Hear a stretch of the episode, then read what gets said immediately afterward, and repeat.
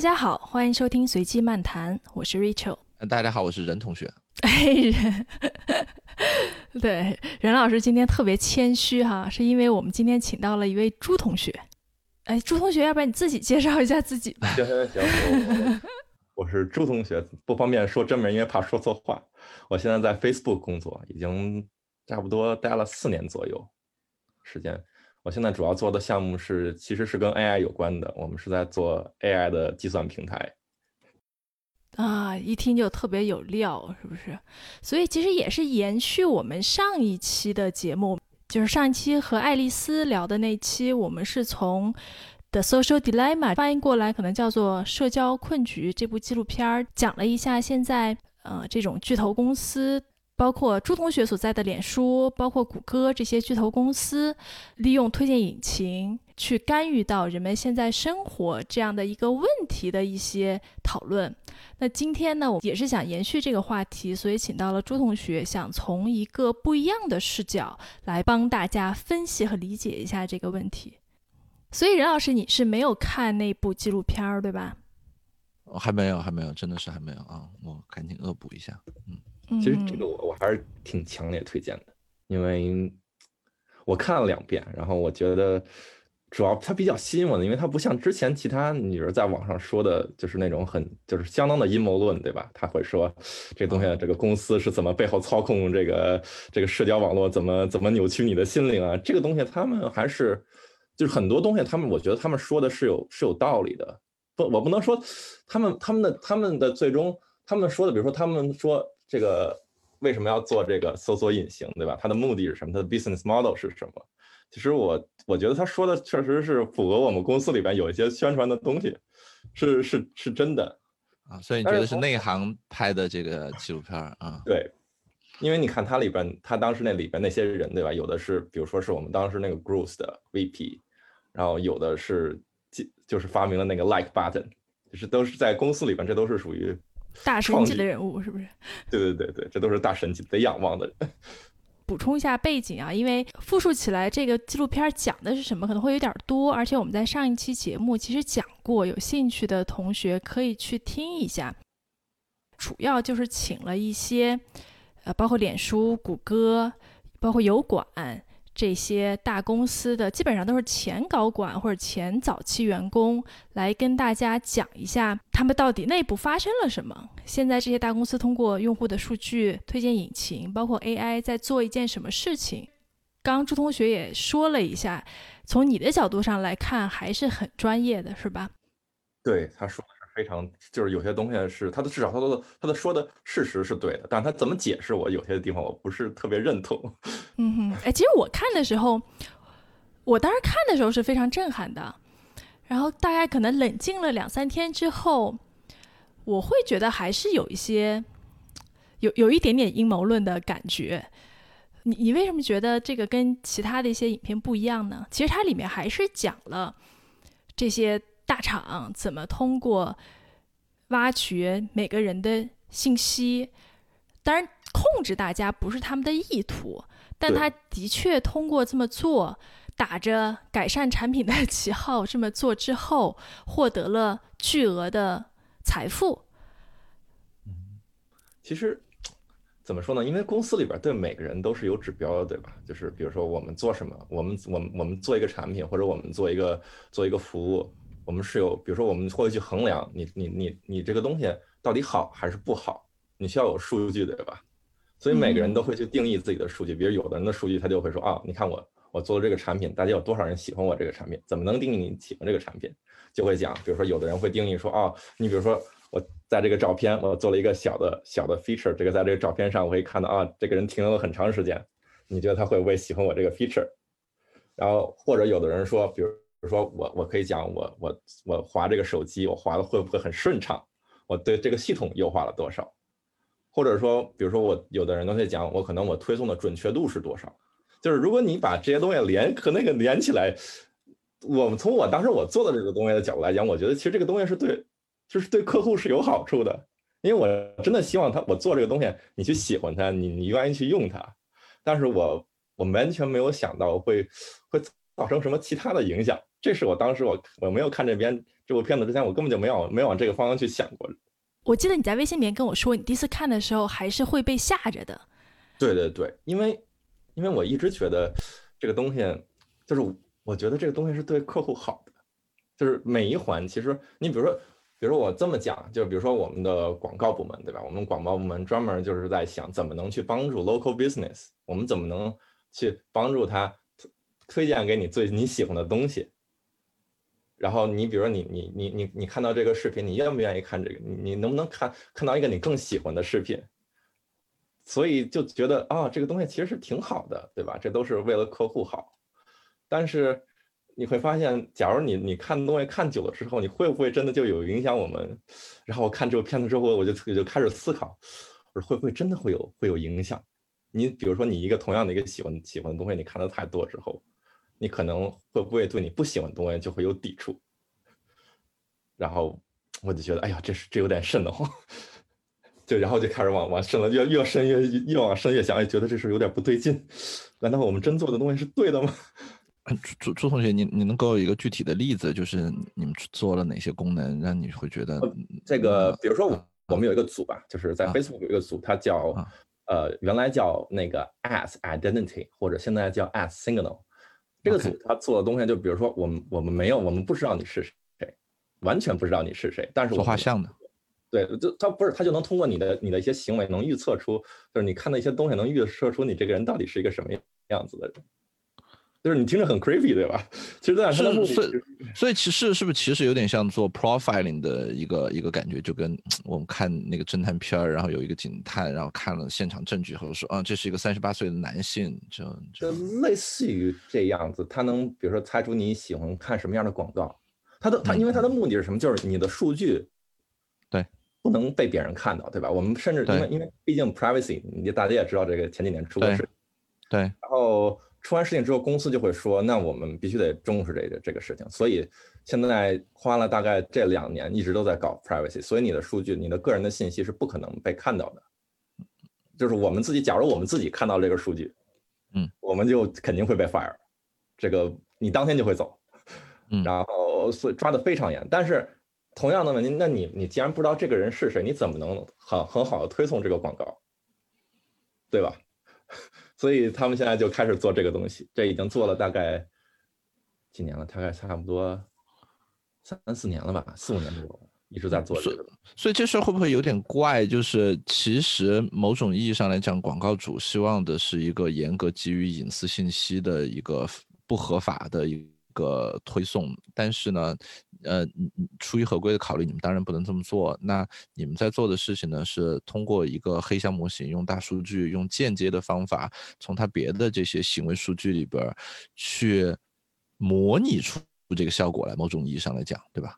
其实他并不知道我们的数据，他只是说，比如说，如果你用过的话，你会发现他可能你自己定制你的广告了，是你只是说，哦，我比如这个地区的人，我想给这个这个地区的人看，对，然后或者有什么样的需求的人，但是具体你怎么推？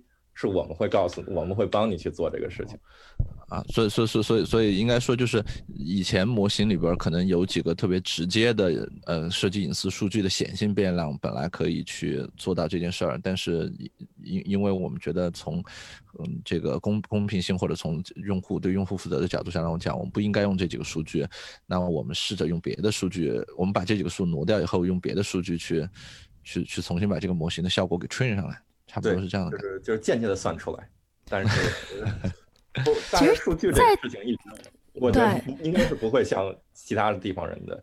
之前那个是一个是一个，我觉得是一个 bug，我觉得就是泄露给那个 Cambridge，那个是一个 bug，我觉得就是完全没有想到会这么去用。其实，在这个社交困境这个纪录片里面，它就有一个类似的设计，我觉得是挺巧妙的，就是。呃，反正一个是青少年拿着手机，然后在他的屏幕那一边，可能就会有几个所谓 AI，他们会看他看了些什么东西。一开始的时候，AI 看到的那只是几个呃数字搭建的线条，你可以理解为一个框架或者是一些简单的字符串儿。然后慢慢呢，他们会根据这个男孩看了哪些东西，每个东西看了多长时间，嗯，做了哪些动作。当他不看手机的时候，他们用什么方式把他召回回来？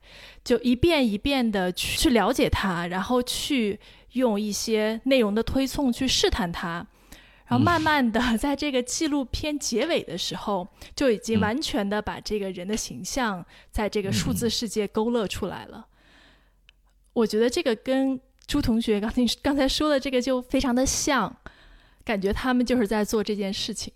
最可怕的是，其实我们都没有参与，全程都是在机器在搞这个事情。这是这，我觉得是最可怕的。你在工作的时候，你并没有意识到说它会有这样的一个结果。没有，因为工作的时候，你想的只是一个非常具体的问题。比如说，我们现在做那个这个 AI 的计算平台的，我们想的就是说，你可能你有一个，你有一个，比如说有一个任务，你有一个这个计算一个数据模型的一个任务，我们怎么能让你这个这个模型跑得更快？我想的就是这个问题。这朱朱同学，你你们做的是 PyTorch 吗？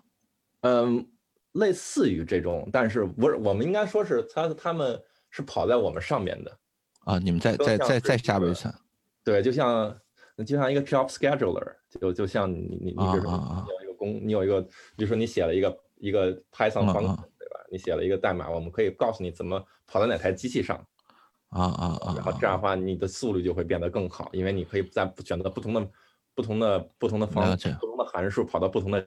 机器上，然后我怎么能把这东西做一个机联啊啊啊，生成出结果来？太高级了，所以这套东西不是开源的，这套东西是你们自自自自有的一套东西。可能你有不同的有 GPU 的机器、CPU 的机器，各自适适应不同的 task 啊，太高级了。不，我我我不是为了问这件事本身啊，我我我我是在想，因为。最近几天我也刚开始看这个这个 TensorFlow 和这个 PyTorch 了，就我以前用过一些 AI 的东西，但这两个 framework 我其实最近才刚开始看。然后你刚才说的那个例子，我觉得特别像是我一个神经网络，就你把一个整个一个大的社会或者是一个一个公司想象成一个大神经网络，然后呢？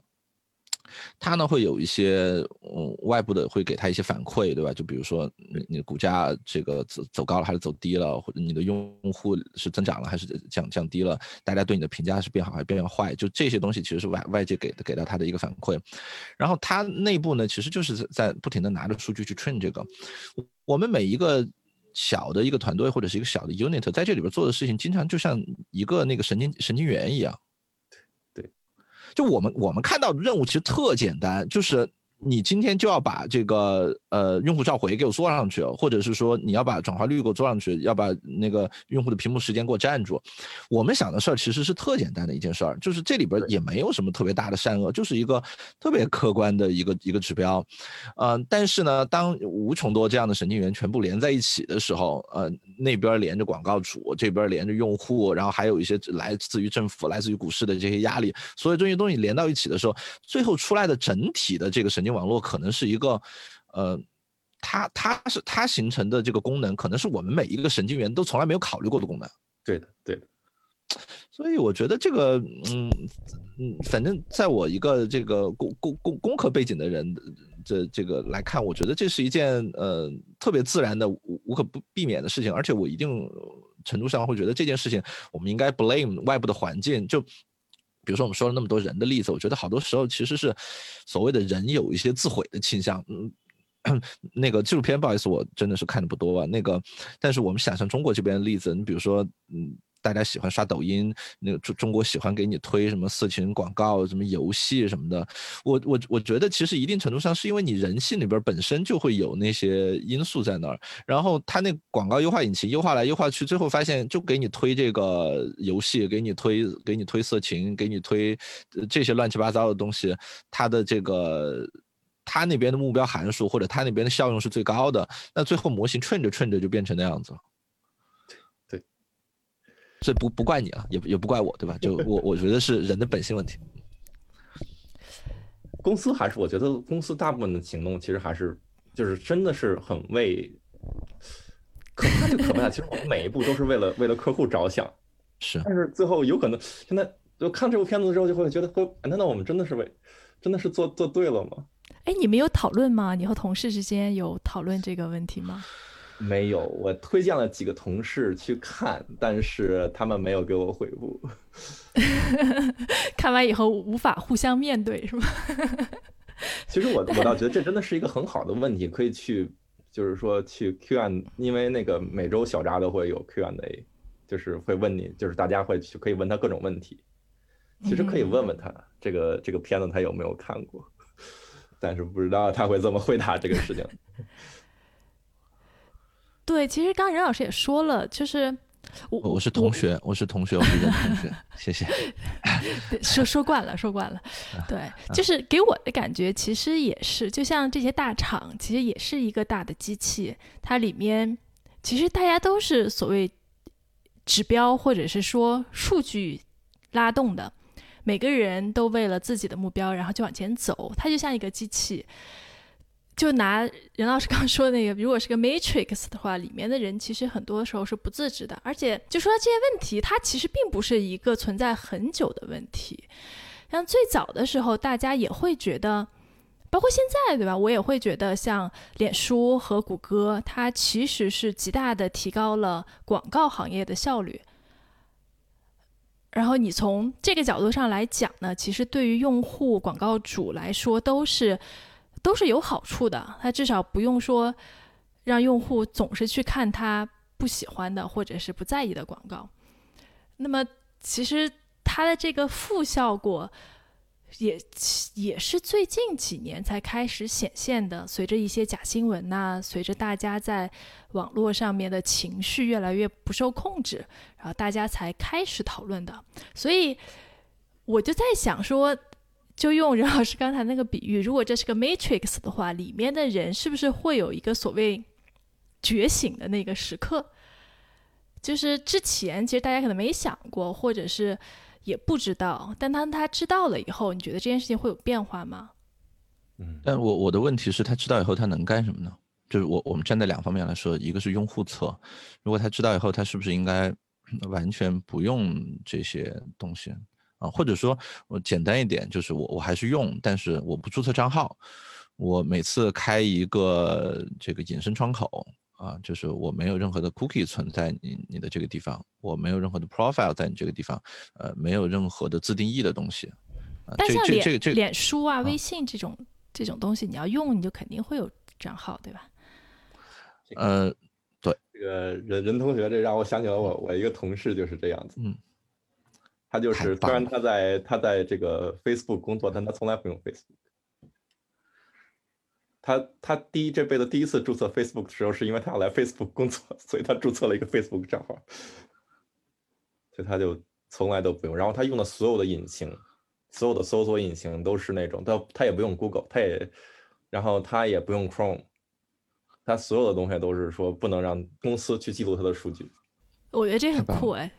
对，但一定程度上来讲。你是一个互联网时代的一个嬉皮士，你你你其实是想脱离这套东西，你当然不会受到它太多的侵害，但是你也享受不到它的便利嘛。我觉得大部分人不忍心干这件事儿，我就是属于那个不忍心的，我觉得太爽了。他还是在脸书里面工作，对吧？他至少还有这个收益。这件事儿听起来特别 evil，你不觉得吗？就就就跟就跟就跟我是我我是我是一个这个嗯是毒车间的一个人，但是我从来不吃这东西。但是我我我这样说太极端了。我我我是一个这个酱油厂的，但我从来不吃酱油。就会会有很多人觉得你从来不吃酱油，是不是因为你在酱油厂那边知道一些酱油不好的事情？他他那个人是对所有的那种隐私的东西都非常重视，是他觉得就是他觉得他自己的所有数据都不能被其他人记记录记录到。是是是，这这个确实是个很那个的事情。我我在很很很久以前，十几年以前的时候，出过这么一件事儿，是，呃，我有一个那那那个时候，Google Google 有一个 blog 对吧？叫做对对对对对，Blogspot 还是叫什么？对，那个时候有一个那个，然后呢，我大概就在那边有一个自己的一个小 blog。我那 blog 其实国内都不太看得到的，因为有一年我转了一个不太合适的东西，然后我的我的 blog 就莫名其妙被封了，呃。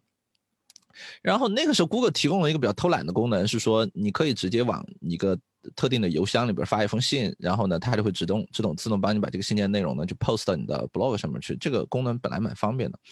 那有一次有一个朋友，然后呢，他就发转发了一封邮件给我，我觉得蛮有意思一封邮件，我我都忘了内容了，不是什么特别大不了的。然后我就把这封邮件呢就顺顺手的就呃就就就转发到我的这个 blog 邮箱里边去，然后他就发到我 blog 里边，然后。既然它是 Google 自己的产品，当然会被 Google 这个搜索引擎就给收录了。本来是一件蛮小的事儿，后来我朋友有一天就特别郑重的来找我，他说，呃，我我转给你的这封邮件呢，因为我是拿我公司邮箱转给你的。啊，就这里边就会涉及到一些什么，我在哪个公司啊，就是我的邮箱是什么呀，甚至会有公司在邮件最下边的那那个，就叫 disclaimer，就是那么一个免责声明的一些这些内容，啊，他说这显得不太好，你我希望你把这件事给删掉，啊，然后我我就为了去搞这事儿，还弄得挺麻烦的，就是因为他他已经被搜索引擎收录了，所以。不只是说我需要在自己 blog 把它删掉那么简单，我我还需要去想办法去删那些。然后我我我当时就意识到是说，这你你想想，这还是十几年以前啊，就是你的这些数据确实就是通过各式各样的这些东西就漏在网上了。嗯，而且很可能就是一些偏隐私的数据。它这个数据呢，我我是一个比较大条的人，我并不觉得有那么那么的敏感。但确实是说，人家的公司信息，人家的这个呃邮箱一一些个人的，我我不记得那下边有没有他的这个签名档之类的东西。总之，呃，这种东西很很容易就流传出去。再联系到那些什么照片啊什么的，被被被发发到网上去的人，我有些时候觉得特别能理解。嗯，所以这个隐私的问题还真的是一个特别特别难的事情。嗯，是的，是的，我我之前还在公司里边就专门做这种隐隐私这个事情，不光是一个是防你的隐私被，就是你看到别人的隐私，还有一个就是防你的隐私被别人看到，这两个都是属于现在都不好做，其实都都非常不好做。是是是是是，嗯，比如说你的你的手机对吧？你你用那个通信工具。有的时候我们会记录一些，就是比如说为了我们调试，我们比如说我发现你这个程序崩了，对，或者或者说那个可能有有些有些就是我想知道我这个就比如说我们有一个新的功能，比如说可能在某某个某个发射基站附近，它可能要做一些新的硬件之类的东西，然后它去记录你的你的数据，然后这个数据其实就是你的隐私，对吧？你你比如说你你的地址是你的隐，你你在你在什么位置是你的隐私。你的个人的名字是你的隐私，甚至你的用户 ID 是你的隐私。但是这个很有可能，假如我们做调试的时候，我们就会把这个东西给记录下来。然后我做的工作就是说，怎么把这东西找到，然后找到中找到之后，然后怎么能把它马上就能删除掉？怎么去查这个东西？当时花了几个月的时间，就一直搞，一直搞。然后但是还有还还还是没有搞完，呃，因为 牵扯东西实在太多了。是。你你你让我想到了那个，呃，就是美国政府经常呃会有一些这这些什么文档会被公布出来嘛，然后你会发现他在公布出来的文档上面不是就会拿那个笔去把一些他认为比较敏感的信息，就整个文档可以公布，但中间有一些关键字就全都给涂掉嘛，对吧？我我我感觉你做的事情一定程度上有点像这个，就是说，就是我其中的一个做法，就是我我的当时的做法就是说我检测到你可能你这个信息被 log 了之后，我就会把这些关键信息全部都给你涂掉，然后再发到数据库。对，就是还蛮有意思的，嗯，但是，嗯，说到这件事，就是我，嗯，因为其实一方一方面，我们当然希望那些敏感信息被涂掉，但是另外一方面，其实作为调试者，我我也可以想见的是说，他其实很多时候他可能又希望要一些那种呃 generic 的信息，比如说，可能我我我我不需要知道你具体是哪个地方的，但是我可能希望知道说，哎，你这个基站是不是要符合某种特点？对吧？比如说你你是一个新的一个五 G 基站或者是个什么样？因为我我在调试的这个问题可能跟这个信息是有关的，它可能是不是在某某种特定基站会出现，或者是说它是不是在某种特定情况下会出现？我希望定位问题，我希望有一些 这种 generic 的一些信息，所以也有好多处处理这种事情的时候呢，他会说啊，你你你你最下边一层精确的那个信息呢，我。不能，我我必须保护你，我必须给隐藏起来。但是呢，我需要把它一些简简单可的一些 flag 呢，这些东西给给给给给披露出来。然后呢，呃，我以前工作中我就遇到过这么一票人，特别有意思，就是他们他们利用了这一点，他们会说，啊，我能拿到好多数据源，这些数据源里边呢，理论上来讲都是做过这种呃隐私化处理的，就是都都是。打过一些码的，但是呢，他会从里边呢想办法把很多信原始信息又给重构出来，跟跟你说你们的那个推荐引擎在做的事情有点像，但你你们不是 specifically 想想把这个信息给复原，你只是想去得到那个效果。他们有些时候呢是比较比较明确的，就就是想把那个信息给复原出来，然后他们很多时候真的就可以得逞，因为我举一个最简单的例子，就比如说国内的这个手机号，或者是国内的呃国内身份证号码，经常往外发布的时候，它都会有那种，比如说中间生日那几位给你打上星星，然后给你发布出来，对吧？保留后四位，保留前面好那个好好多位，这样子你既能知道这个说的是你，又不至于让别人知道你的身份证号码和姓名到底是什么。但你可以想象一下，如果他多拿到你几个维度的信息，比如说他知道你大概是多大岁数啊，或者是大概知道你在哪个区域啊什么的，他其实是完全可以把身份证号码的前边的那个呃呃区域那几几几个位置很很容易的给。给猜测下来，然后把你中间生日的那几位很快给给填上，再加上那个身份证号码里边本人本身就还有一位校验位，就是说如果你你弄错了，他最后那一位会对不上，很容易就可以把这个信息给恢复出来。我们当时看到的是比较敏感的信息，是当时美国的那个征信数据，就是征征信局，征信局他们的这个数据就被用这种方式恢复恢复出来了，非常非常的敏感啊。我们当时。呃，本来只是为了做投资，其实不太需要知道特定的消息。但是我就发现说，他他可以告诉你关于这个人的非常多的这个呃很隐私的信息，比如说，呃嗯，这个这这这套房子它在什么地方，然后他的这个嗯他的这个 owner 呢，他去银行里边办申请过几次贷款啊，他有几张信用卡，嗯，信用卡的欠款怎么样？这是会违法的，这是要吃官司的呀。对，但是。我我我要告诉你的事情是我们我们当时也有这个纠结啊，就是说啊，我们拿这个会不会太有问题了？因为我们也是作为一个被 SEC 监管的一个机构嘛。对，然后但是另外人家就说两点，第一点是说我是征信公司，我都不怕，你怕什么呢？就确实征信公司是一个监管比比我们要比普通的公司要强得多的公司，美国也就三家征信局嘛。所以，我我想好像也对。另外一点是说，呃，我我不知道在 IT 这个领域有没有这件事，在呃金融这个领域呢，有这么一个特别有意思的一个概念，它叫做 Mosaic Theory，就是呃，Mosaic 就是马赛克理论。嗯，它叫马赛克理论。他说，有一些信息呢叫做重要的隐私信息啊，嗯，他他他严格的呃说法叫呃。呃，material non-public information，material 就是说这个信息是一个特别关键的信息，material。然后呢，non-public 就是说它是一个非公开的一个隐私的一个信息，material non-public information。这个信息呢是是红线，谁都不能碰啊，基本就像我们平时说到的什么用户隐私数据啊这一类的东西，这这条是红线，你是不能碰的。另外呢，有两类信息，一类信息呢叫做呃 material public information，就是说它是一个重要的信息，但它是公开的。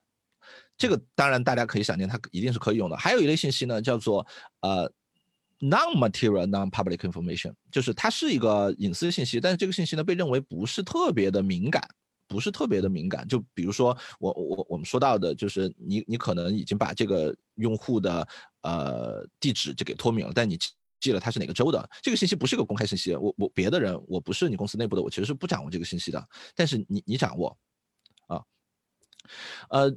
金融领域反正是大家有这么一个借口，就是这个 mosaic theory，它的意思是说，如果你是用后两类信息自己给拼出来的一个故事，他认为是合法的。这跟我们公司的其实 policy 很像，我们把这个叫 DSS score，data data sensitivity score，这个就是你的说的那个刚开始那个个人的信息，就是啊，这个是零。D S D S score 就是零，是哎是零还是一？是最最高级别的。然后下一个级别就类似于说，你可能你你的州是什么？然后它有一系列的，还有一些就是说你你自己你已经公开到外边的，对。但是这个数据其实是主要是给我们自己的人在看，因为这是我们比如说你 log 什么样的 data，你会自己去根据这个信息，然后你去你去做一遍审查，然后每个信息可能你的处理方式是不一样的。比如说最开始那个信息的话，那直接就必须得是隐去。对。是比如说下一级的话，它可能比如说我可以记录到某一个数据库里，但这个数据库只有某几个人可以看。啊。如果你要去申请去看这个数据库，你需要有更高级别的人去审批。然后这个现在是越来越严，过去是过去是很松的，你直接就是可能说一声，你可能就就能看到。啊。现在的话就非常的严，就是说有些信息就必须得到 VP 那个级，你才能去，他同意了你才可以去看，否则的话你根本就是看不到的。是是是，反正呃，就是特别是当你的这些信息有些时候它，当它发生融合的时候，你你你会发现是说它会有一些特别呃可怕的效果。就比如说两个本来看起来不太敏感的信息，一旦拼起来，可能就凑出一个敏感信息来。对对对，就大数据干的不就是这件事儿吗？啊、所以这以以后的这条线，反正会越来越难搞啊。对的，对的，其实这个问题有几个层次，对吧？其实第一层就是所谓隐私安全或者是数据安全，然后第二个层次呢是推荐引擎的升级到机器学习这个整个一个过程导致的对人类行为的一些改变啊，包括假新闻呐、对吧？或者是大家在网络上显得越来越极端。那可能还有一个第三的层次，就是它对于整个人类，就一代人来说，它会不会造成一些生活模式，或者是行为，或者是性格、心理上的一些改变？这是我我自己总结的哈。所以其实刚才我们一直在聊这个数据安全和隐私，其实在这个层面，我觉得大家还是至少整个社会已经比较重视了。就包括朱同学也说，现在隐私会越来越强强调，包括公司内部、外部，其实对于隐私安全的压力也会越来越大。我觉得这个是大家在看到的问题，然后再想办法去解决。但能不能解决得了，我觉得这个不一定。但至少我们可以看到，说大公司已经在努力了。我为什么说不一定能不能解决了？因为大家也总说互联网是有记忆的，对吧？刚其实也说了很多，大家说了很多例子，都说明只要曾经储存在数据库里面的东西，它就有可能会再次重现，或者是被再次找到，不管用什么方式吧。所以其实，要不然就像朱同学的那个同事一样，我要不然我就让我的所有信息都不要上网。对，或者我我其实我还见过一类人，他就说我的所有东西都公开化。对，就是就有点儿 类似于，我就把我等同于互联网上的那个我，所以他也不怕别人攻击他，他也不怕别人找他。我也见过有类这样人。比如说在这个，就是你说这个互联网是有记忆的，其实我我觉得我们公司在这方面其实还真真的是做的很认真，因为我们的数据是一定，就是我们跟欧盟是有协议的，呃，所以你的数据，比如说你指定要删除之后，比如说大概我我们的我记得我们的 SLA 是就是大概那个那个期限大概是六十天，我记得好像是，嗯，如果六十天的话，我们发现你的数据没有被删除，这是一个这是一个事故，嗯需要有人去，就是我们要去开会，要去审查，然后每一步每一步去删掉。然后呢，删的时候我们会保证，比如说你的数据中心，我们会会从物理结构把你去销毁掉。嗯，因为之前我还做过一段时间的存储系统，然后当时那个那个项目失败了，然后我想失败了之后就失败了，把那些机器直接就扔掉就可以了，但是没有，就是他们会花很长时间把所有的磁盘都拿出来，拿出来之后真的是每个磁盘都要去打孔，嗯，然后绝对是要从物理层面把你这个东西就就给毁掉。那其实可怕就可怕了，其实我们这么认真的做的情况下，居然还是就是会出现就是意想不到的结果，因为我觉得我们已经很重视隐私的安全了，但是你会发现机器还是可以通过一些其他的数据知道你是谁，然后去把这个世界变成一个极端的世界。对，就是你们可以把磁盘清理掉，然后在你们这边做到绝对的干净，但是你禁不住，还是会有人截屏，对不对？现在网上多少那种 就是秒删的东西，对，所有人都它都存在其他人的电脑里面，这个你就没有办法控制了。对的，对的，对的。公司真的是在这方面真的是下了血本，就是凡是跟隐私有关的都是大事故。现在，嗯，哎，所以其实，呃，就那个纪录片里其实也说，他相信没有人是恶意的，就是在这件事当中，对吧？就包括小扎同学，他创建脸书的时候，他肯定也不是想说我要洗脑全人类、控制全人类，包括现在。就像朱同学介绍的，脸书里面的很多政策，哎，对我我问一下朱同学，你个人感觉，你觉得从公司高管，比如小扎那个层面，大家的初心或者是愿望是什么样的？这个还是以 business 为重，因为，但是因为隐私已经危害到了赚钱了，所以这个必须得把这个事情给解决掉。嗯哼，明白明白。他的初心，我觉得还是至少他在我们员工内部的会议上，还是觉得说这个事情是我们对不起用户，我们觉得这个、嗯这个事情我们必须得改正。当然，你也不能说的他他是不是他从哪方面去考虑这个问题，我也不知道。但是至少他对我们说的话，就是说真的是说得去为用户考虑。然后所有的问题就是从从他那个级别，从 CEO 一直层层往下，所有的人只要说发现这个问题是跟隐私有关的问题，都会是最高级别的重视。嗯，哎，那说完隐私，对于下一层呢？就比如说推推荐引擎造成的，其实我觉得这个是个大问，嗯哼，这个真的是个大问，就是隐私，我觉得我们已经就是尽力的在做，但是推荐这个事情上，就是这个这个结果没有那么显然，对吧？我觉得老百姓可能好多想不到。也也也不只是它显不显然的问题，而是说，呃，其实甚至连方向都没有定下来。就隐隐私这件事儿，我我们到目前基本上会说，它只是个难度成本的问题，对吧？就是说，大家大家推想想要的那个方向，如果不考虑成本的话，理论上想要的那个方向其实是在那个地方的。推荐引擎这件事儿，呃，我觉得有有非常多的用户，他不一定想要怎么样。就是他，他是动了他的理论前提了。如果要改的话，就是动了他的理论前提。我就是为了让你看你想看的东西。这个如果这个东西不破的话，我觉得很难去度，因为因为你想看你想看的东西之后，你就会发现，比如说我我喜欢看一类型的东西，然后我发现我经常我所有的人都是对你所有的信息都是这类型的信息，你就会认为世界就是这个样子的。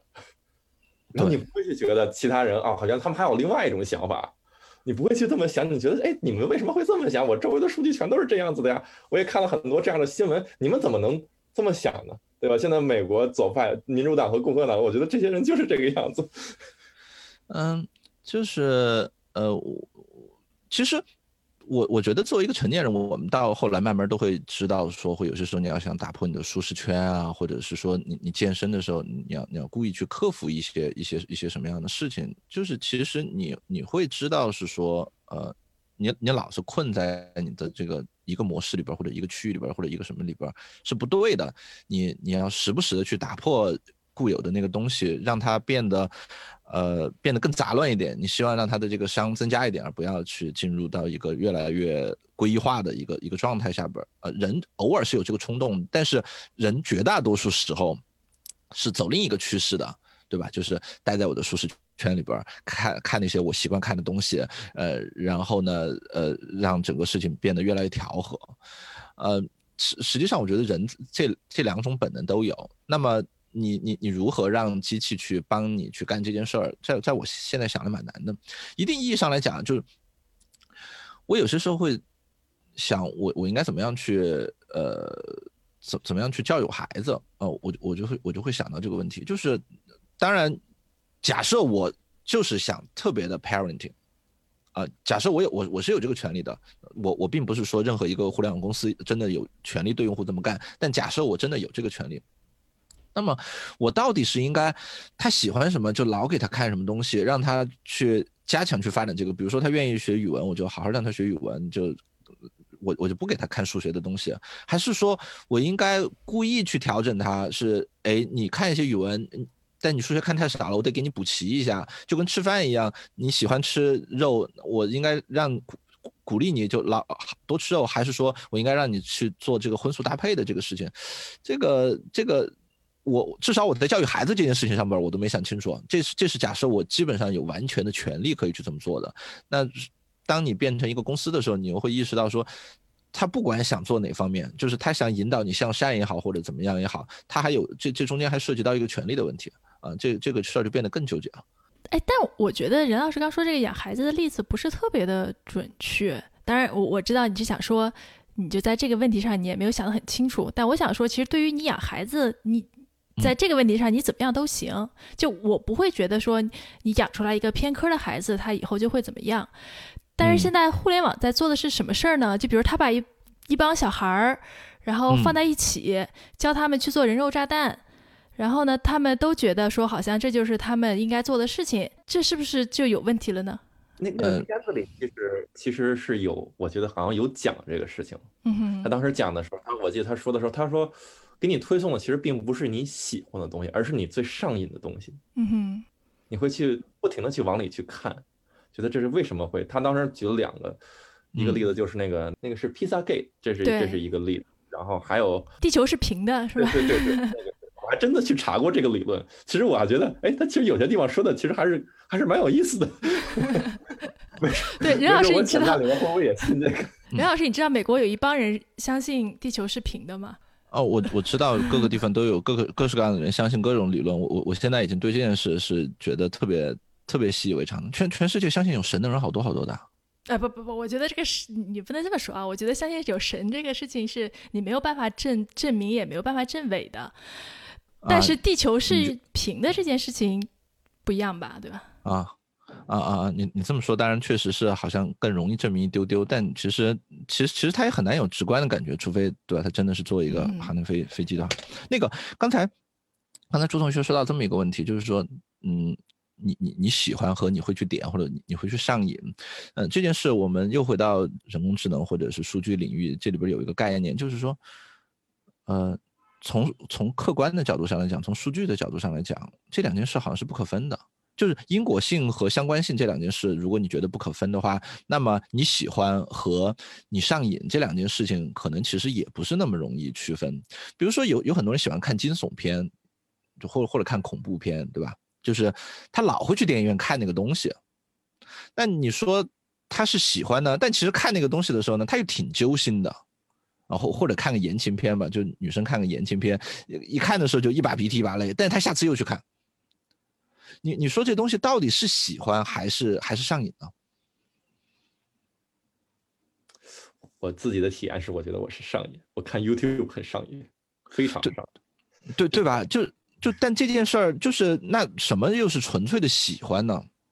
就我我们说再那个的例子，就是有些时候我们见过有一些这一一对男女就所谓的相爱相杀，就对吧？冤家一样的，就这俩人就典型的琼瑶剧里边那种嘛，就是这俩人其实呃谁也不招惹谁挺好的，但这俩人呢又特别喜欢你招惹我，我我招惹你，然后俩人都弄得撕心裂肺的那感觉，呃你你说他就不喜欢吧，好像至少我们看到的就是传统爱情故事不都是这样的货吗？但你要说他是喜欢，好像这俩人都都挺不爽的。其实这就是典型的上瘾症状嘛，某种刺激让你分泌了多巴胺，然后在你不分泌多巴胺的时候，你就会感到空虚、低落嘛，低落。对啊对，其实，那那如如果如果这样说的话，那是不是喜欢就是这样一个事儿呢？还是说你有一些纯粹的喜欢，就是不带起伏的那种喜欢，就跟吃吃糖一样，就是吃糖肯定是上瘾啊。我我我我觉得吃辣可能是上瘾，就是说你吃的时候有点爽，但吃完以后还有点不爽的那个。吃糖我感觉就简直是吃糖一时爽，一直吃糖一直爽啊。吃糖折寿啊！啊，就折寿嘛，那是好，所以所以，anyway，我我的我的我的点就在这儿，就是说，其实喜欢和上瘾，是不是就跟相关性和因果性一样？其实到最后你会发现是一个不太可分的事情。我觉得是一样的，嗯，只不过大家把不好的事情叫做上瘾，但其实很多事情都是上瘾，吃糖就是典型的上瘾。对，那那如果是这样子，如果我们认为喜欢和上瘾是不可分的，那那他的推荐一定程度上就不算错了。因因为我们如果站在道德制高点上说，我我推荐喜欢的东西给你是对的，推荐上瘾的东西是错的，那么我可以说我我我是其实是有一些事情可以去改变的，我应该尽量不要让商业利益影响我，我应该真的推荐给你你喜欢的东西。但是如果我们说喜欢跟上瘾其实本质上是不可分的，那我我推荐给你你喜欢的东西，这有什么错呢？啊，除非就是我一直觉得这就是理论前提。如果你要真的想去改变这个系统，你就得否定这个理论前提。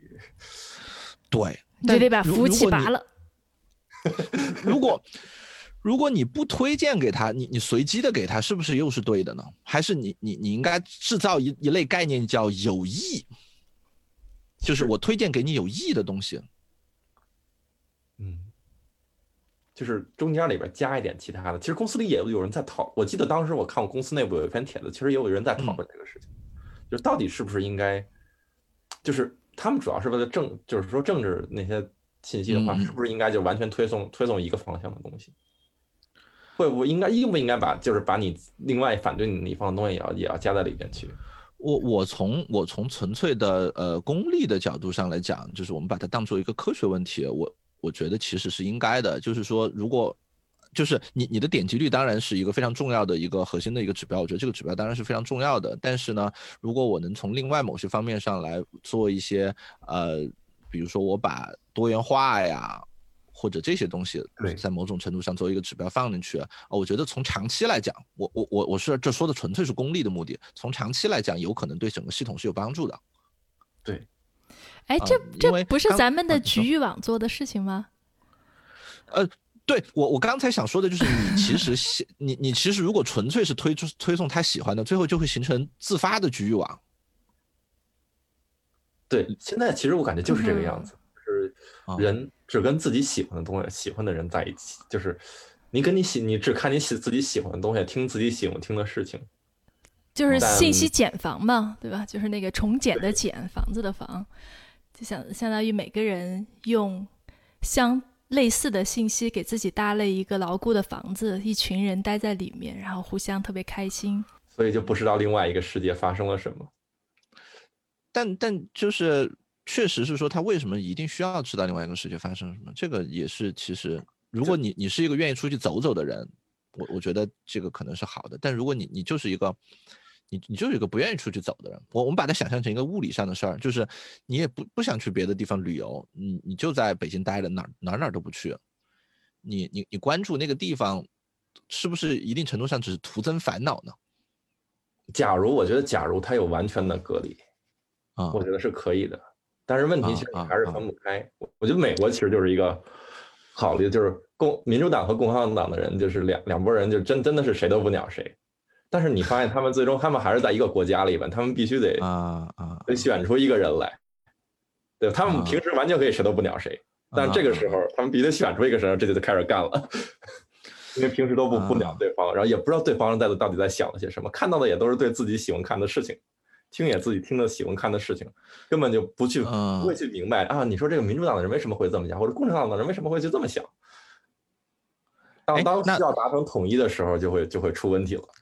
那那如果要延伸你的这个例子，是不是一定程度上来讲，我即使给你推送一些多元化的东西，其实也这个多元化也不是完全意义上的多元化，而是说，呃，我我应该着重让你了解那些。某种意义上来讲，离你近的那些事儿，这个我不知道啊。就就就比如说，就比如说民主党的人，他可能应该多去了解一下共呃共和党，但不是多去了解一些共产党，因为共产党可能离他更远，对吧？对，就是还是就是看你有多近。对，确实是啊，这个确实是一个好的问题，就是因为传统的物理社会，它本身是自然的做到了这件事儿的。对对，就是我们村儿的事儿，我都知道的很多。那个其他国家的事儿，我就会知道的很少。传到我这儿来的，已经是一个三百年前的故事，大概是一个这样的一个物物物理世界。但是整整个信息社会，它把传统的物理距离打破以后，它的这个距离感一定程度上发生了错乱，对吧？按我们的说法，就是，嗯，让我们更群居了，更更更对。更更更更扎堆儿，因为因为在推荐引擎的这个影响下边，喜好这件事儿会成为距离的主要影响因素。对，就是我跟我跟南南极洲上的一个跟我有同样喜好爱猫的一个人，可能我们俩的这个这个距离反倒是比我跟隔壁要近好多的。然后这个东西变了，但是我们。又非常多的生活在物理社会里边，然后这两种距离感的这个不匹配，会使得说，呃，我我我跟他之间，当我跟我隔壁不得不在一些事情上边去去坐下来达成一致的时候，我就会发现我跟他完全无法沟通了。对，任老师说这个确实是 我非常同意这个，因为我跟同事聊的时候就发现他们这个观点非常不一样，因为比如说对对于社会上的问题，比如对对待警察的问题。我就跟我的同事有非常大的一偏差，就是我是我在美国的话，我是觉得其实警察虽然有他的自己的问题，但是他们受到的批评过了。然后有一次我就转了一个帖子在 Facebook，然后一堆人骂我，让他们他们朋友骂我，他们要找我聊天，说你为什么这么想？然后开始给我举各种例子，然后说你看警察这个每年浪费了多少。然后那个你看，然后然后你然后跟我说，你说你们也看，你你看警每次出事儿之后，你不是发现一辆警车停在那，你是发现三四辆警车都停在那，这是一种浪费。然后然后还甚至还有数据，对吧？说数据证明的是，所以其实犯我当时跟他们说，我是觉得犯罪率其实现在是在上涨的。如果犯罪率是在上涨的情况下，我们把警察的开支削减，就是说，要不我们就只能裁掉一部分警察。对，那我们就是说少人，活儿是一样多，但是人变少了。那警力就更不足，犯罪率会更上涨。但是他们给我给我举出另外一个图，然后然后你就就会发现，其实每年的犯罪率都是在下降。然后我说，那每年犯罪率都是在下降，会不会跟因为跟我们每年把那个方定的提提高是有关系的？就你会发现，同样的一个数据或者同样的一个可以两方面来说解释，完全不同的看法。太难了，太难了。对，这其实就回到任老师最。最前面说的，对吧？就当大家意识到这是问题的时候，又能做什么呢？现在就是感觉好像什么也做不了，就是你给他推荐也不行，不推荐也不行，按照喜好推荐也不行，然后你主观推荐好像更不行，对吧？就是即使是我只是简单的加多元加这个信息的多样化的话。其实也挺难的，就是你怎么知道哪些信息是真的，哪些是假的，对吧？对，是哪些是好的，哪些是坏的，哪些是道德的，哪些是不道德的？我觉得这个，我觉得挺难的。我现在自己的做法就是，我会跟我意见不一样的人去聊天。嗯，那所以那我我觉得你的这个环境还是挺好的，你至少还是可以和意见不一样的人聊天。对。真的是和左派的人去聊聊天，这个是蛮有意思的一件事情。就我是自己偏右，我的想法很多是是偏保守的，但我会去和他们聊。但你会发现，他们其实是有他们自己的道理的。然后你你跟他们就是你所有人都接触之后，你就尽量中立的一些，也就会平静一点。然后其他的办法的话，我没有想到，要不就只能是说，要不就你就别用。他们那个片子里到最后就说把所有的那个呃推送都关掉。然后不上，呃，不是有的就是直接有的比较极端的，直接把说要把社交账号删掉。嗯，但这我觉得不只是个社交账号的问题，它可能在社交上是比较明显的体现出来。因为你网购，它做推荐也做了好多年了，你网购用不用推荐啊？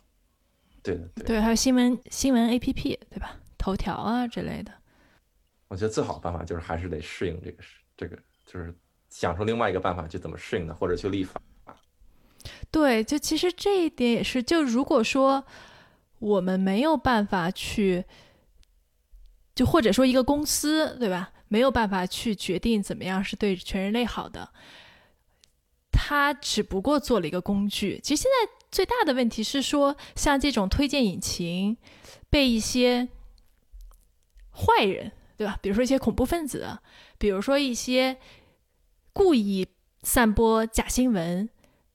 为了某种利益的人被这些人利用，那如果是这种情况的话，可能就需要一些所谓监管或者是执法部门的介入，但这个好像也挺难的。嗯，你你 你这个还是预先的对这个事情有了一个善恶的一个标记在里边儿，嗯，这个其实嗯，这这这种标签其实挺难打的，就是。比如说恐怖分子这事儿吧，嗯，如果你真的进入恐怖分子的那个圈子，你一定会发现他有一套特别自洽的理论。哎，对，但这个我们就别在这儿讨论了，对吧？至少恐怖分子，就是国际上还是 有一些标准的，至少也有有一些认定的。我们假，对我们假设他全是坏人，要要画一条线，嗯，就是我们所有人都同意这条线不能过，嗯哼，过这条线就会出问题。这个线现在根本就没有，所以大家可以用最，就相当于。就比如说，那个，这个，比如说给你给你的菜里边，比如加一点加一点那种罂粟壳，你觉得好吃的就不拼命的给你加，对吧？这个这个是。对，其实人类社会面对这样的问题挺多的，对吧？就刚刚说到上瘾，就让人上瘾的这些物质，比如说酒，比如说毒品，呃，最后就是靠监管来来管理，靠这个执法部门来管理。但就说到这个对药品，对吧？其实这个。还是有一个很大的区间的，像各个国家的标准也不一样。像美国、加拿大很多地方觉得这个大麻是合法的，但是在更多的一些地方，这个就是很严重的贩毒行为，或者是吸食毒品的行为。所以，我觉得哈，大家一直人类社会一直在面临这样的问题。是啊，就是如果我们来去想信息这件事儿，你你会说像假新闻，就是有有一些刻意制造那些假新闻，当然是一看就特假、特夸张啊。但我们我们倒过来说，就是从有人类以来。这些信息百分之百准确的几乎是没有的。就我我给我女儿讲的故事里边，很有可能也会故意的去歪曲两三个细节。就我我觉得人是一个 storytelling 的一个一个一个动物，但是你会发现，他除了是个 storyteller 以外，他也是个 liar，他天生就是个 liar。嗯哼，我我去我去讲任何一个故事的时候。几乎我都不会试着百分之百的原样去陈述这个事实，就除非真的是警察叔叔来问我什么事儿，我我不得不回答。大部分时候我去讲一个故事，我一定会在中间去有一些删减，会有一些加工，啊，某种意义上它都是假的。那因因为历史书其实都是这样的东西嘛，或者神话故事，其其其实也都是这样的东西。呃，这个里边的这条线你就其实挺不好放的了。就是我把发生在 A、B、C 三个人身上的故事给浓缩到一个人身上，我把发生在三天的故事给给集集中到一天。你说这事儿它到底算真的还是算造谣？这个就真的是得叫叫法律的人去去定这个事情。但是我觉得我们得走这个走这一步是必须得走的。就是你你你觉得你觉得得走吗？因为我特别担心，就是如果像国内啊，你你们可能不太了解国内，国内最近的又加强了互联网的监管啊。这我有耳有所耳闻，对对对对对，那就是呃，就是你你是宁愿是少一点，就像美国这样的乱一点，有好多谣言，还是说他往前走，但可能稍微走的有点过，就像国内这样子，就是把好多不同的这些声音全都给这个抹抹抹杀掉？我觉得都挺可怕的，因为一定程度上来讲，你你去推动那么大一个东西的时候，你很难真的是推到将将好，而且每一个人心里的将将好的那个位置肯定也是不一样的，对吧？嗯，这个基本上就是一个博弈的过程嘛，就是需要多方面去慢慢去一点一点的去把它改进，就是很难一次咱们说一次做到位，这个很难，都是很长一段时间慢慢慢慢发展，然后发展到最后大家有了一个共识，觉得这个差不多行了。但但你觉得该干还是还是得干一段时间？你你觉得这事儿是一个应该诉诸于法律的事儿，还是应该是一个自发的事？因为美美国我们目前看到更多是自发，比如说从 PageRank 开始，它它其实也是对。呃，页面啊，对这些东西，它它它也是有这个什么的嘛，对吧？你可以认为它 page page rank 的那个分儿，一一定程度上，也就是在，也就是在歧视你的某一些网页或者某一些信息或者某一些人，啊，嗯，但是呢，它毕竟是一个自发的，它它不是一个属于法律的事儿。然后，嗯，中国这边呢，现在就是很多时候，他用法律这个武器来来来处理这个问题，它会更强有力一点点，啊，就你你觉得？需要在全世界去推广像中国这种用法律去解决这个问题吗？我觉得至少得需要有一个办法，可以给其他人一个说话的机会。就是说，比如说我我强行推这种法律之后，但是说我我会留有一定余地。就比如说有在什么情况下会能怎么样？就是你不能把这东西做死，做死有的时候。当然，这个又回到一个问题，就是你这个线如果不死的话也不行，你不能 这个这个线就要不就你又又又越线，所以我也不知道，我自己是倾更倾向于，我觉得应该是有一些法律来控制这个事情，如果不控制的话，它就会效率会变得更高。嗯，哎，所以如果不控制的话，就至少咱们这些大厂还是在不停优化嘛，对吧？机器学习也在不停的学习，它效率变得更高了之后会怎么样呢？就是畅想一下，畅想一下的话，我不敢想，我觉得会真的会，就是越就比如说隐私，我我拿隐私这个问题讲好了，对吧？嗯哼，嗯，因为其实我我实话说，我觉得我们公司就是公司就是为了赚钱，对吧？嗯哼，如果无可厚非，嗯，对，就是就是为了要赚钱，所以刚开始的时候，为什么前几年的时候不重视？是因为就是即便有人提了提了这些事情，那他会说啊，其实这个。呃，是有是重要，但是你看，我们有更重要的事情要做。对他不会去主动的意识到这个事情是真的是特别重要，我们应该就不遗余力的去搞这个事情。他没有痛，他没有痛过，他后来就是因为那次罚的实在太狠了嘛，对吧？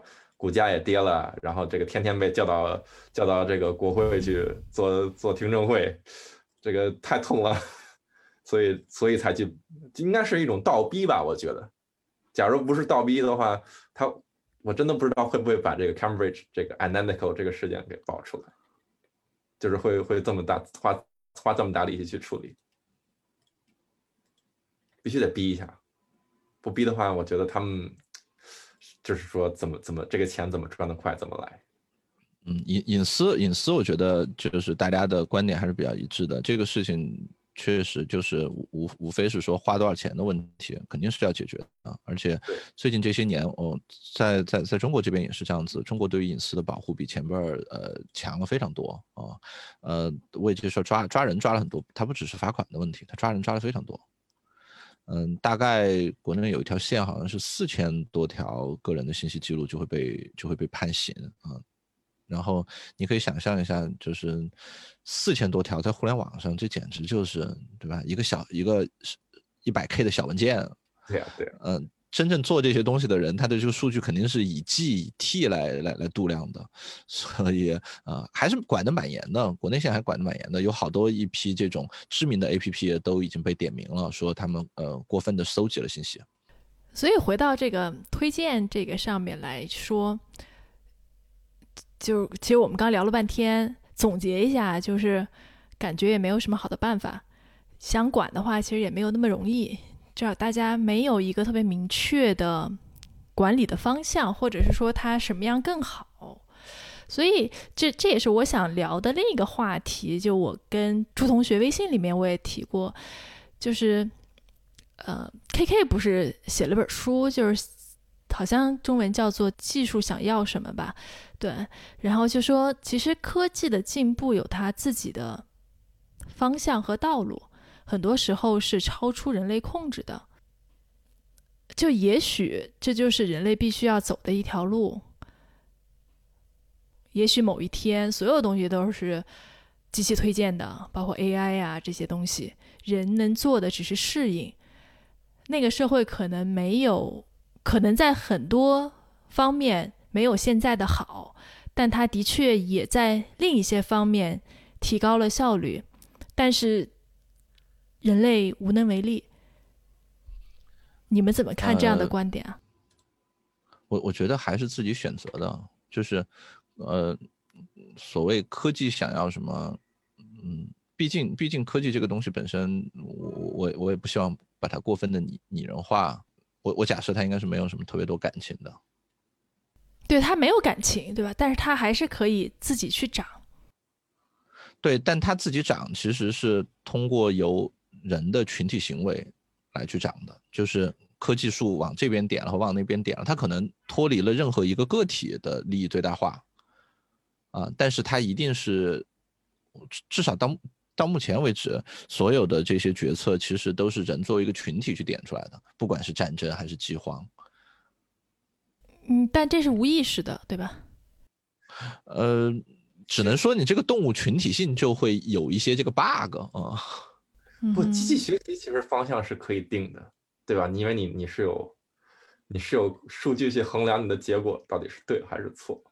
对，你是要告诉机器去解决一个什么问题，然后机器会尽量用最快捷的、最高效的办法去帮你解决这个问题。问题是我们自己定的。对。但现在其实机器已经可以去影响人类的一些行为了嘛？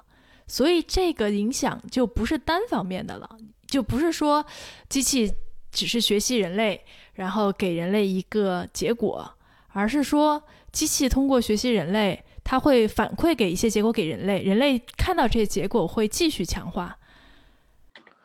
嗯，但这个也是一些设计者干的事儿吧？就是呃，设计者，嗯，或者是程序员，或者是公司，他拿着科技的大棒，嗯，可以去更大。程度上的去影响其他的人，但是就就目前来讲，我觉得这个大棒还是掌握在这个人的手里的，不是这个大棒就开始自己就就就开始舞起来了。嗯，有可能会我们会过了那个基点，就是他们不是说有一个叫科技的基基点嘛，就是说 checkmate 会不会过了那个点？或者其实都不用说这么黑科技哈，就我觉得这也是我的问题哈，就是我可能嗯。就是最近一年接触一些乱七八糟的东西比较多，就是嗯。其实你你你应该很多人看过那个《人类简史》对吧？就尤瓦尔·赫拉利写的那本书，对对，对，他会想说，呃，它里面有个例子，就是讲人类去驯服了呃小麦和水稻，然后开始耕种。那自从人类开始耕种了以后呢，它就可以定居在一个地方，然后人口就可以剧增，然后对，变成现在的人类社会，对吧？但你说这真的是好的吗？嗯，就看你怎么理解这件事情。可能很多人会说，这样你才有机会去发展文明、发展经济社会，才发展到现在这么繁荣的世界。但你从另一个角度来说，之前其实人类真的很幸福，对吧？你就每天摘摘果子，吃饱了就很开心了。然后自从要耕种以后，你还得弯着腰去耕种，其实这个对人类的健康是非常不利的。然后慢慢演化成现在的生活，嗯，从物质角度上来讲，大家的确是好了，但是，对你们知道我在说什么对吧？就人类真的变得更开心了吗？也不一定。呃，就是这个东西，可能我我我猜它有一个路径依赖在里边儿。就是首首先我，我我始终认为，在每一步做出小的决策的时候，都是呃这个这个随机的对吧？都是不不不是随机的，是你你真的是明确的选择的。嗯哼，就是你你你要今天在这种小麦，还是要接着出去采果子，还是要去放羊？哦，而且我相信这个过程肯定不是一蹴而就的，不是说今天有人培养出了小麦，这小麦就是一个高产的东西，然后所有人就会学会了种地，然后突然从某一天开始，所有人就都不去摘果子了，也都不去放羊了，全都开始种地。我们到现在还能看到游牧民族，还能还还能看到这个嗯。这个去树林里边打猎的这些人，呃，历史上肯定更是这样子。他肯定是说一小撮人发现了这发生了这个以后，出于种种原因，他说：“哎，要不我就我我就不跟着你们走了，我就在这种地吧。对吧嗯他”他一定是这样的一个逐步发生的一个过程，而且这个过程应该多多少少在他当时的那个时间，应该是他自由意志的决这个决定。他有可能是受迫于一定的环境，比如说，哎，我年纪大了，我腿脚不方便，我不想走了。或者是，或者是，呃，这个外边发洪水了，我今天走不出去了，我碰巧就在这儿做。但是站在当时的那一个时间点上，对他是有意识的，他他他他一定是做了 local optimal 的他自己的决定的。嗯哼，但是确实是说，我们很多时候会发现是说，当你沿着一条路去走，你每一次都做这个局部最优的这个决策的时候，可能走走出去一百步，你你会发现，妈的，这条路可能不是最优的，不是全局最优的。早知道我当时应该走那条道。嗯哼，呃，就跟我们做创业一样，你你你你知道这个事情的，就是，呃，大部分时候我们不能把这个公司做到当年它能够到的最好的那个状态，但是其实我们每一步每一步基本上又都是沿着局部看起来最好的一条路去调整的。嗯哼，我我觉得人类一定程度上也是也也是这个样子的。如果你现在突然再给所有人一个呃机会，是说你们愿意过现在的这样的生活，还是过原始人三千以前年三千万年以前的生活？可能有一些人会真的是觉得还不如回到那个时候呢。啊但，这但是这不就是失嗯控吗？呃，我我觉得只能是说这个控，我我们的控从来都只是局部控，就这不是因为科技导致的问题，这也不是说在这种大是大非的问题上边，而是说我们在每一件小事上边，其实其实都是这样子。啊，就是就跟我今天骑了一个自行车出去，然后我这个自行车最后怎么着我没骑好，就憋到一个沟沟里边，然后我就摔了。其实有可能整个这个过程我对车完全都是有控制的，但是我我我中间有一两个地方，这个被某一些条件逼着我把把把我弄到一个什么地方去了，就我我局部其实是没有失控的，但是人人类我我并不觉得我们从任何时候开始也从来没有对长期利益有过完全的掌控，嗯哼，就这个控你从来没有得过，所以没什么好失的。嗯哼，是因为我们还是没办法预见未来，就是对未来的不可控，所以造成了我们对现在的担忧，所以会觉得，嗯，可能以前会更好一点。会不会有这种想法？因为因为我们完全没有办法知道未来到底现在是一个什么样的方向。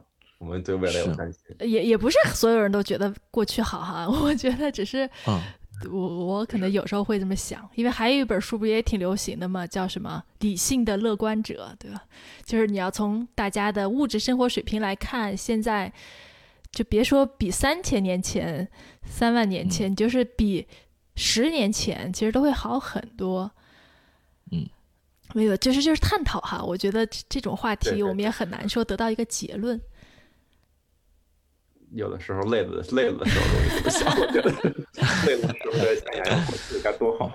就我我我有些时候会想这个问题，就有有有点丧啊。这个 Rachel 老师，你就听着就行了。对那个，嗯呃，对朱同学应该没有那么大伤害。就是我我们就想创业这件事儿。就是你你想啊，比如说，如果我们你你你回北京，我们组织一一次这个失败创业者的大聚会，我才不要跟你们聚呢。好，我我们有一次失败创业者大聚会，你正好从那路过，对吧？就其实对于每一个人来讲，他可能都发现，哎，我当时要是不创业，我当时要是去一个公司打工，可能反倒结果比现在好，对吧？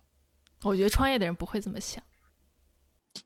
呃，那那我那我们不说创业的，我我我们说更惨的，就是牢里边大家有一次经验分享，对吧？就是大家说起来说，哎，我们当时要是不这样这样这样那样的，我们可能就不会到牢里边，我们可能应该在外边过得更好，对吧？嗯哼，我我我希望他，我希望他们是这么想的。嗯哼，但是你你其实很难看到他具体是在某哪一个点他就失控了。嗯哼，就是他可能是今天收了人家一点点钱，也可能是明天篡改了一个什么样的数据，或者是有一次对一个什么事情睁一只眼闭一只眼，但他其实是在一点一点一点一点的每个每个决策其实都是他自己做的。嗯哼，就是当你把很长很长的一个时间结果摆在那儿的时候，他其实是能意识到说，我我现在不是我能到的最好的位置，我我可能已经活到了一个好差好差的一个位置了。如果让我有机会的话，我其实是愿意重来一遍的。嗯哼啊，但是回到当时的某一个时每每一个时间点，他因为人的本能也好，因为他得到的信息是不完整的也好，他由于种种原因，他他实际上每一步是是拿着方向盘把车开到这死胡同里边来的。嗯哼，我有有有从从另一个角度想，就是接着这个任老师这这个方向想，假如我们觉得我们因为我们没有办法看到一个全局的自由解，会不会我们现在这个解？就是现在这个下降的一个趋势，其实是为了以后更好的往上走的一个趋势。太棒了，我就喜欢你这乐观。嗯，也许就有一天，所有的都推倒重来。对，因为你看不到未来到底是一个什么样的发展。因为你看，我当时我我我记得我我那个是读硕士的时候，我我们那个算法叫那个 climbing hill 爬山，爬山就会发现，刚开始的时候就是它怎么就是你可能可能在某一步你觉得是非常差的一步。根本觉得这个就跟没法接受，怎么能怎么能下降呢？但你会发现，走完下降之后，就是因为你下降之后，你才能有一个更好的一个上升的空间。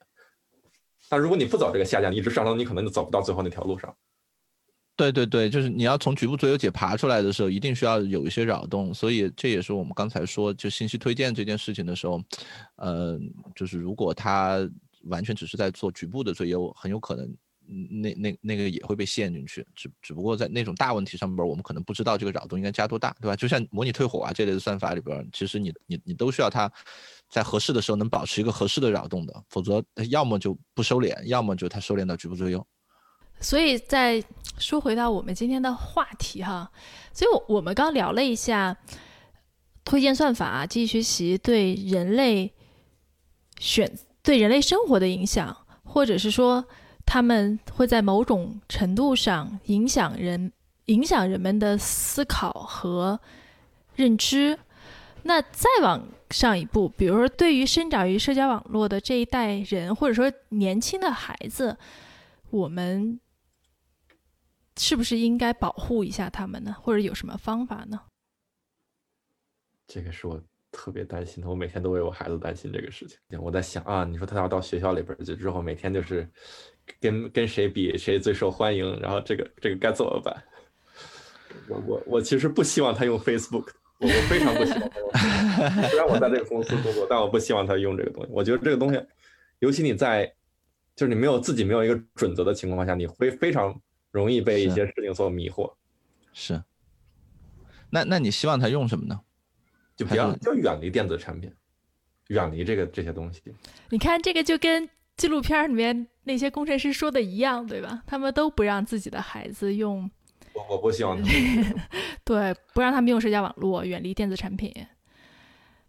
哎，我我我先问你一个你你这个问题，就是朱同学是觉得你你你你觉得你是应该多管一管孩子，多去把一些你的过来人的经验告诉他的一个人，还是你觉得孩子是他自己的人生，你不应该干预他，应该让他自由发展？我我还真想过这事儿，我觉得我能确保的就是。如果他我我非常确定，假如他这事儿要栽了，我必须我就必须得强迫去帮一下他。如果他没有栽的话，他就自由发展好了。我不在乎他会成为一个什么样的人，但我希望他开心。如果这个事情，比如说有有些事情，或者说这么讲，我我觉得我老板跟我说那个特别好，他说他就是，嗯，他他跟我讲就是你养孩子并应该说并不是为了让他开心，而是让他让他变成一个更好的人。所以不开心都行。不开心没有你，你的任务目的不是为了让他开心的，你的目的是让为了让他能能够自己，就是自己自给自足，自己自己自己认可自己。但这个是中间必肯定就会造成他要克服自己的一些欲望，对吧？比如说我女儿现在不想学习，我就得只能说，我说那你你比如你长大想做什么，对吧？你长大假如你要想当一个当当一个跳芭蕾的也好，那你是不是也得告诉你你得你得会数数，对吧？你的数你转了几圈儿。你走了几步，所以你要去学数数。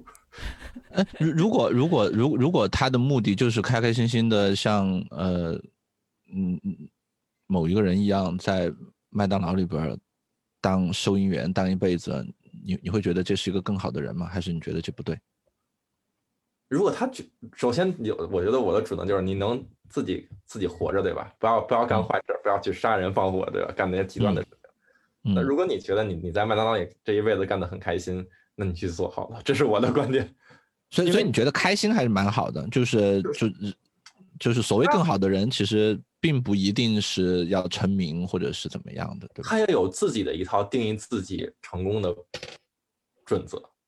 他你不准备强加给他，因为毕竟你说我们活到这么小时候，可能我们觉得啊这个成绩好就是好，但你长大之后你发现其实。对，这些东西不重要，重要的就是你自己怎么定义自己。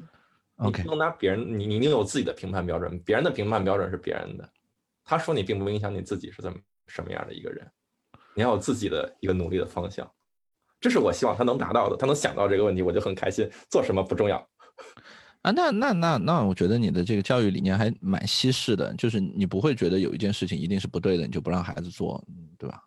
呃，也还是有，比如说这个吸大麻这个事情，我觉得这事儿不对，你不能干这事儿。啊啊啊啊啊！好，那个对我先问完了这事儿，哎，刚刚才我们说到哪儿？我我我我问这事儿主要是想知道一下你的这个这个嗯大的这个理论框架。我我其实是对我孩子管的稍微有点多的，我我也不太确定这好不好，嗯，但我这个我我不好不幸的 被滞留在北京了，北京这边情况比较恶劣，所以。所以整体上我还是希望 一一说到、啊、一说到管孩子这事儿，就是任老师就各种纠结，对的，各种纠结，各种纠结，每天被他弄得可难受了。我我跟我跟好几个好多人都谈过这个事儿，因为我前段时间就是我对我孩子很凶，然后就是老说他们，然后也不开心，然后我去跟我好几个美国同事聊，我就问他们怎么去养孩子，就是他们父母怎么去教育孩子，嗯，然后他们。就给我讲的就是说说你，你你你要给他定好标准，你到底希望他成为一个，就是你你你觉得他应该达到一个什么样的，就是说不一定非得做什么样的事情，但你希望他成为一个什么样的人。所以就是说定好这个标准之后，怎么能去更好的鼓励他去做这个事情？但是这个需要非常大的耐心，我觉得我没有没没有他们那么大耐心。他们就可以一点一点的教育他们孩子，说你应该这么做。然后，比如你学数字学不好，他们就可以陪他画画啊，然后给他们甚至给他们想这个怎么能给编出一首歌来，让他们去学这个东西。我有的时候做不到这个，我真的真的做不到。嗯嗯嗯，对，我我我们刚才说到哪儿了啊？关于刚才说到社交网络，也讲孩子扯远了。没有，是 我的问题，是我的问题。就是呃，说到社交网络，你你你觉得？你是希望他一直远离社交网络，还是说希望他晚一点回来？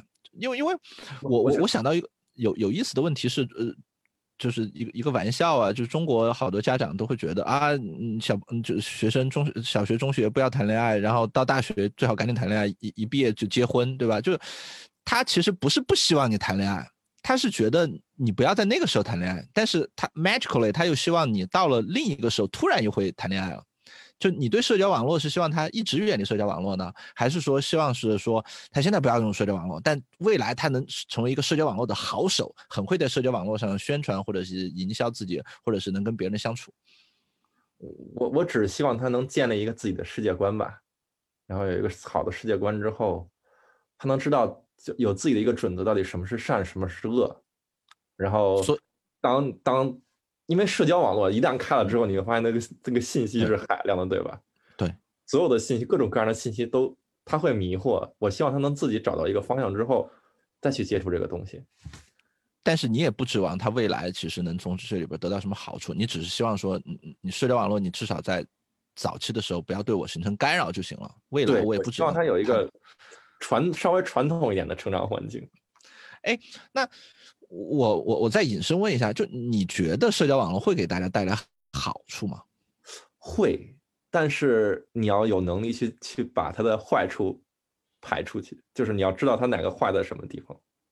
所以按你的说法，就是最理想的情况就是他能够先建立起来他自己一套东西，然后到那个时候他再来开始得社交网络的好，对吧？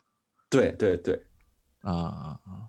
哎，我明白任老师说的这个，就是。如果说社交网络按照我们现在的这个趋势发展下去，其实它是会影响现在的就是社会结构的。其实现在已经会有了，对吧？就包括一些网红，对吧？网红赚的比很多很多人都多，对吧？直播带货，嗯，你看李佳琦在上海买了一个亿的别墅，就是某种意义上来说，他们利用了这个网络。利用了这个工具。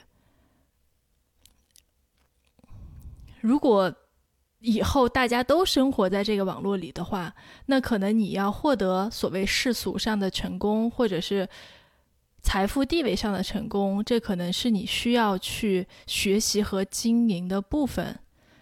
对啊，是这意思吧，任老师？嗯，是啊，就是。所以你应该问问我，我作为一个还在努力中的网红。啊，我我觉得你就是明显还是对吧，用的不错啊。嗯，这是一个很好的工具。你比如说，就拿编程来讲，对吧？嗯，大概我上大学的时候，老师还在提倡去记 API，对吧？把那些什么函数啊什么全部都记住。嗯，现在已经很少人再去这么做了，就是对。用完全是另外一种思维方式去去去去做写程序、去编程，然后去学习，而且它的效率会非常高。我过去我都没法想象，我我我我我也不知道那个，比如我现在可以去听 MIT 的课，对吧？过去我就连想都没有想过，这个这个课还能公开出来，还能我去免费到上面去听去学习。对，如果用好的话，是一个非常好的一个工具。因为我和我老公一起看的这个。纪录片嘛，然后看完以后，我就说，我们也得让我们家孩子远离社交网络，就至少高中之前，对吧？肯定不能让他们碰。然后我回头一想，我们家小朋友有一个有五千粉丝的抖音号，对呀，就是他们还会问我说：“哎，今天有我有多少粉丝啦？然后有没有人点赞？”然后我又突然觉得特别分裂。你你你对社交网络的定义是什么？是是所所有有账号的互联网的互动，还是很 specific 的，是要像脸书朋友圈这样的，还是你会把 IM 也算在里边？就所有通过你的行为去做分析判断，给你推东西的都算吧。嗯，那如如果只是个 IM，你算吗？就是说，如果只是两个人聊天这样的，因因为中国你们知道有好大一批家长很早就开始给孩子。养这个挂 QQ 号了，嗯，这太无聊了，就为了挂等级吗？嗯，就的挂 Q 挂着当然是比较那个，但你你可以想象他是很早就开始去经营这个 IM 这个这个事情，你你会觉得 IM 算一种社交网络吗？就如果说他没有那种朋，如果没有群没有朋友圈的微信的话，我觉得就不算吧。群呢？群也还好，我觉得。怎么讲？就是他不会基于你自己的喜好。群应该不能，你这些人就当一起聊天嘛，对吧？对，但是发现这个群是一个问题，对吧？就因为你 你一定会被你的朋友拉到相关的群里边去啊，所以这里边我我觉得这条线其实蛮不好画的。不是只是单纯的通信，我觉得还可以。我我觉得通信的话，你跟一个人用，比如说手机打个电话什么的，这种都是还可以的事情。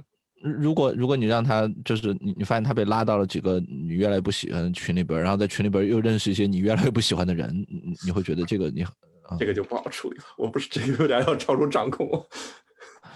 啊，就就是就我我我其实最近考虑给我女儿注册一个微信号，当然只是为了一些方便，但确实我我我我会有这方面的担忧，就是说这里边这个线，那你像抖音这个东西，就是如果只是你注册一个账号，呃，你你去发视频，别人来看你，Rachel 可能觉得没有那么大影响，但是你也知道，真的要想运营好一个号，这里边一定会有互动的，对吧？嗯，就是你，你哪怕不去回复这些东西，至少你也得去迎合他，你才可能涨粉嘛。是，呃，迎合这步呢，当然可以，主要是你做，而不是孩子们去做。不过一定也会影响到他的，比如说拍玩具的不好，就拍做实验的；拍做实验的不好，可能又要得去拍这个出去游记的这一类的。嗯，所以，所以我现在基本已经放弃那个抖音号了。我觉得还是少影响他们一点比较好。你你真的你真的是觉得是影响他不够多，还是觉得粉丝不够多？就比如说那那那个做玩具开箱的小朋友，我相信他妈肯定没有那么肯定没有那么淡定嘛。对我我觉得是这样，就是首先在我不影响他的情况下，我不能获得那么多粉丝，然后我就选择不再往前走了。如果我要往再往前走，我就肯定会影响他们嘛，因为我我一一直开始的原则就是我不愿意教我们家小朋友说一些奇怪的话呀什么的，然后为了让大家点赞，嗯，所以我发的东西都是他们自然的东西。那我发现这些东西并不是，至少在抖音上面并没有那么受欢迎，然后我就基本上放弃了。OK OK，所以你你是原生态的偷拍野生动物的那种，听懂？对我们家野生动物没有那么好看。因为我我我上过美国的这个 TikTok，我就觉得这东西太恐怖了啊！是我我也觉得抖音其实很恐怖，就抖音跟跟脸书这些相比，简直就是就是更高级的让人上瘾的东西。我我我当时我下那个 app，大概就不停的就第一次第一天晚上下，然后我就刷刷了大概三三个小时四个小时，嗯，然后我就赶紧把那个删掉，我说这不行，这太恐怖了，这个东西。所以很多人都会说，中国新一代的小镇青年都会毁于抖音，就真的是在很多，特别是留守儿童啊，就天天刷抖音。我觉得还是蛮恐怖的。我们就像一个猴子一样，就是就是有一个东西可以给我们某大脑的某一个某一个器官按一下那个钮，就给我们那个器官一下刺激，我们就不停的给自己拍，咣咣咣的拍，然后拍到最后把自己玩死了。对，其其实还是把人性研究的挺明白的，嗯。对，你看，其实按照这个趋势来看，大家，哎，之前我们是不是聊过一次游戏，也讨论过这个东西，就是大家会越来越接受更强的刺激，然后就回不到从前了。从文字到图片到视频，然后从长视频到短视频，就是越来越刺激性越来越强，越来越快。呃。短短视频这个我我还是希望能回来的，因为那个陷进去实在太可怕了。我我我对短视频的感觉有点像是说，呃，你你普通的刷个那个东西，可能像抽个烟，就是虽然可能也不见得那么好，但是呢，反正还是一个可长期持续的。然后呢，到了短视频呢，我我我的感觉跟朱同学差不多，就是觉得已经刺激有点过于强，就直接一做做到死的那个那那那个感觉了。嗯嗯。不敢想短视频这个，不敢想。但你看，就是处于商业利益考虑，但所有人都开始做短视频，对吧？就是其实所有大厂也都在想这一块儿。这个感觉就是像利用人性的恶，然后就是人性最软弱那一点，然后去不停的去释放你自己的欲望。是。前前两天我还听到一个消息，是说阿里游戏部门又单独弄成事业部了，然后有人把。那个马云早年的这个弄出来说，阿里永远不会做游戏，就是，嗯，有人在朋友圈里边说了一个，就哪个大厂能抛开黄赌毒呢？就是反正搞了这么多年，大家还在利用人性本本本身的这些东西，嗯，所以就是大家逃不出去这个 这个漩涡。其实就应该接受另外一种新形式吧，我觉得。就就我之前好像是看那个叫什么圆桌派里面，当时有一些讲读书，然后读书他们就讲说，现在这些人就不爱读书了。但是后来就说说会不会就是说以后的视频就是电影是一种新的读书的方式，只是我们我们更回归了过，因为过去人没有书的对吧？书是我们自己造出来的，之前都是看各种看看和听，所以现在的话可能对会不会又是一种回回回回到过去那种？对啊，VR 以后有可能整个 storytelling 的这个方式会越。越更更接近我们的原生态体会啊！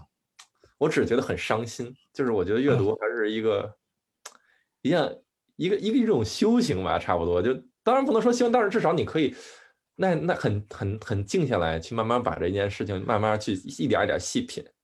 那现在看一个电影可能两小时就解决战斗了，然后看一个短视频的话，可能五分钟就能解决战斗，十五秒十五秒。对对对，没有没没没有几分钟。不过，嗯，你你你你对于音频怎么看？就是对吧？他你也可以听这个随机漫谈，听一个小时啊。